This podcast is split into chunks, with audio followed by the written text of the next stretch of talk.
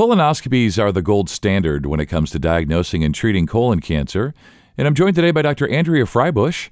She's a gastroenterologist with Emerson's Concord Gastroenterology Associates, and she's here today to take us through the entire colon screening process from prep to results. This is the HealthWorks Here podcast from Emerson Hospital. I'm Scott Webb.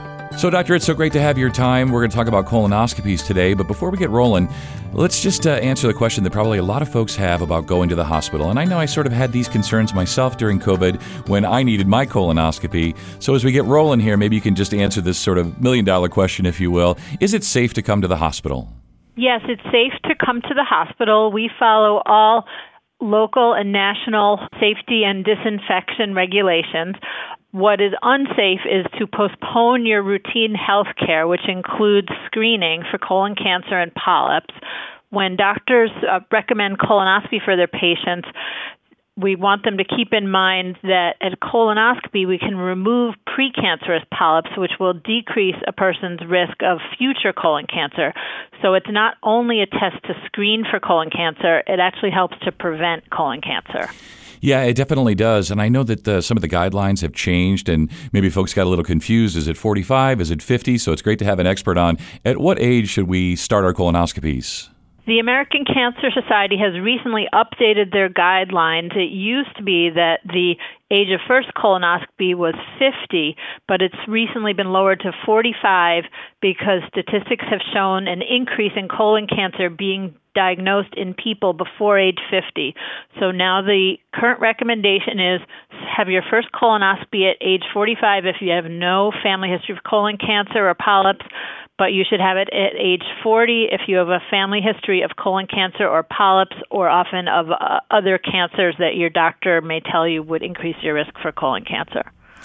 Yeah, that sounds just right. That was the, the case for me. It's like if you're normal risk, then you know follow these guidelines. But if, if you have a family history, which of course we cannot outrun our family history, then you move it on down possibly as early as 40. So uh, let's talk about the prep a little bit. Uh, I was dreading the prep, and it really wasn't so bad. You know, all the horror stories, nightmares that I'd heard over the years, it really wasn't so bad. It seems like things have gotten a little better, a little easier for folks. But maybe you can take us through this. What is the prep really like?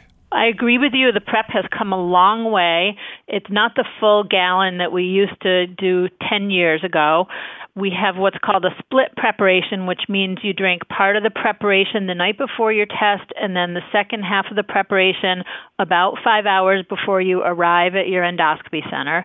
It is a lot of liquid people do need to be near a bathroom since the preparation is a laxative, so you will be having cramps and diarrhea. And we tell people that during the time they're doing the preparation, they should not plan on caring for family members alone. If they have small children or elderly people whom they normally take care of, they should get some help with that because the person who's drinking the preparation will be running to the bathroom a lot. And we also tell people that if you know you're a person who tends toward having nausea, call your gastroenterologist office ahead of time and ask for an anti nausea medicine. We can give you a prescription for a low dose anti nausea medicine to make the preparation easier.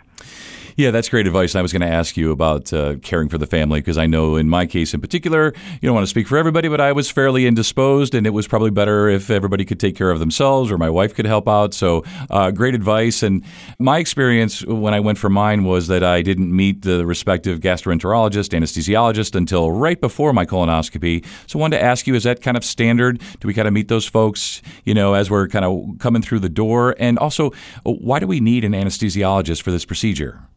The first person you meet will be your nurse, who's very knowledgeable and supportive, who will get you ready and explain everything. Then you'll meet your gastroenterologist and your anesthesiologist, and they will explain again, have you sign some permission forms.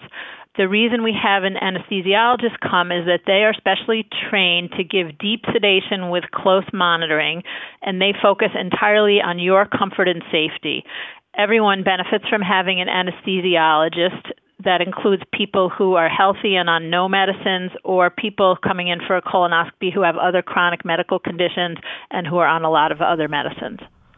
Yeah, that sounds good. And uh, I certainly felt better that there was an anesthesiologist nearby. So, uh, comfort, safety, care, all good things.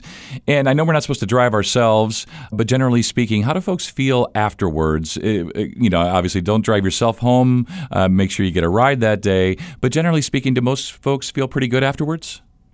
Usually, people feel alert but tired. And when they go home, we give them a lot of written instructions so they know what to expect. We recommend people drink extra fluids at home. You can eat normally. You may need a nap. And we tell people they shouldn't plan on driving. They shouldn't plan on caring for other people or going back to work that day. And then the next day, most people are able to go about all their normal activities. Yeah, and boy, I enjoyed that nap. That was one of the best naps I've ever had when I got home. That was a pretty awesome nap. So, how long does it take to get the results? Your doctor will talk to you after the test and tell you what they saw. And if polyps are removed or any kind of samples are taken, most doctors will send you a letter within two weeks because we wait for the lab results to come back first. And in the rare event that we see something that turns out to be a cancer or any other significant biopsy results, your doctor would normally call you within a week, and your primary care doctor will receive a copy of everything. And what if a woman has their period or they're considering pregnancy? Are those any concerns uh, related to a colonoscopy? Yeah, a woman can have a colonoscopy when she's having her period. We don't want people to worry about that. If it's their usual habit to wear a tampon, they can do that. If they don't want to wear a tampon, that's fine. The nurses are used to cleaning up everybody men and women of all ages. So we don't want them to worry about that. If you're considering becoming pregnant and your doctor has said you're due for a colonoscopy, we recommend that you have your colonoscopy before you become pregnant because we really don't like to do colonoscopy or any other procedures on women who are pregnant unless it's an urgent issue or a medical emergency. Yeah, that makes sense. And what if somebody's considering a hip or knee surgery, any kind of major surgery like that? Is that something we need to sort of plan ahead and consider into our colonoscopy plans? Yeah, planning ahead is always the best thing. If you're due for a colonoscopy and you are planning some kind of surgery, such as a knee or hip replacement, a hysterectomy, or a weight reduction surgery, talk it over with your doctor, but usually we recommend having your colonoscopy first and getting it out of the way before those operations. On the other hand, if you're being evaluated by a cardiologist for a possible heart problem or seeing a lung specialist for a significant breathing issue, you need to complete those evaluations and treatments before your colonoscopy because we want your heart and lungs to be in the best possible condition before you have your colonoscopy. Yeah, definitely. And this has been uh, really educational today. You know your stuff and you're so efficient. And, doctor, as we wrap up here, uh, what would be your final takeaways just about colonoscopies, screening, or just maybe cancer in general? Well, two things. One is read your preparation instructions. Once you sign up for your colonoscopy, your gastroenterologist office will send you preparation instructions. Open it and read it right away. Don't wait till the night before the colonoscopy because if you have questions, we want to get your questions answered ahead of time because if you have a problem with the preparation, then the doctor's not going to be able to see as well and we want your colon to be really clean. And the other reminder is don't put off your routine screening. Remember, colonoscopy is for prevention and early detection. And prevention is the part where we remove the precancerous polyps. If a colon cancer is found at an early stage, which is one of the other benefits of colonoscopy, then that will increase the probability that you can have a complete cure of colon cancer. Yeah, which is definitely the goal. So, Doctor, again, very educational. Uh, thanks for your expertise and advice today, and you stay well. You too. Thank you. And visit emersongi.org for more information or to make an appointment. And thanks for listening to Emerson's HealthWorks Here podcast. I'm Scott Webb, and make sure to catch the next episode by subscribing to the HealthWorks Here podcast on Apple, Google, Spotify, or wherever podcasts can be heard.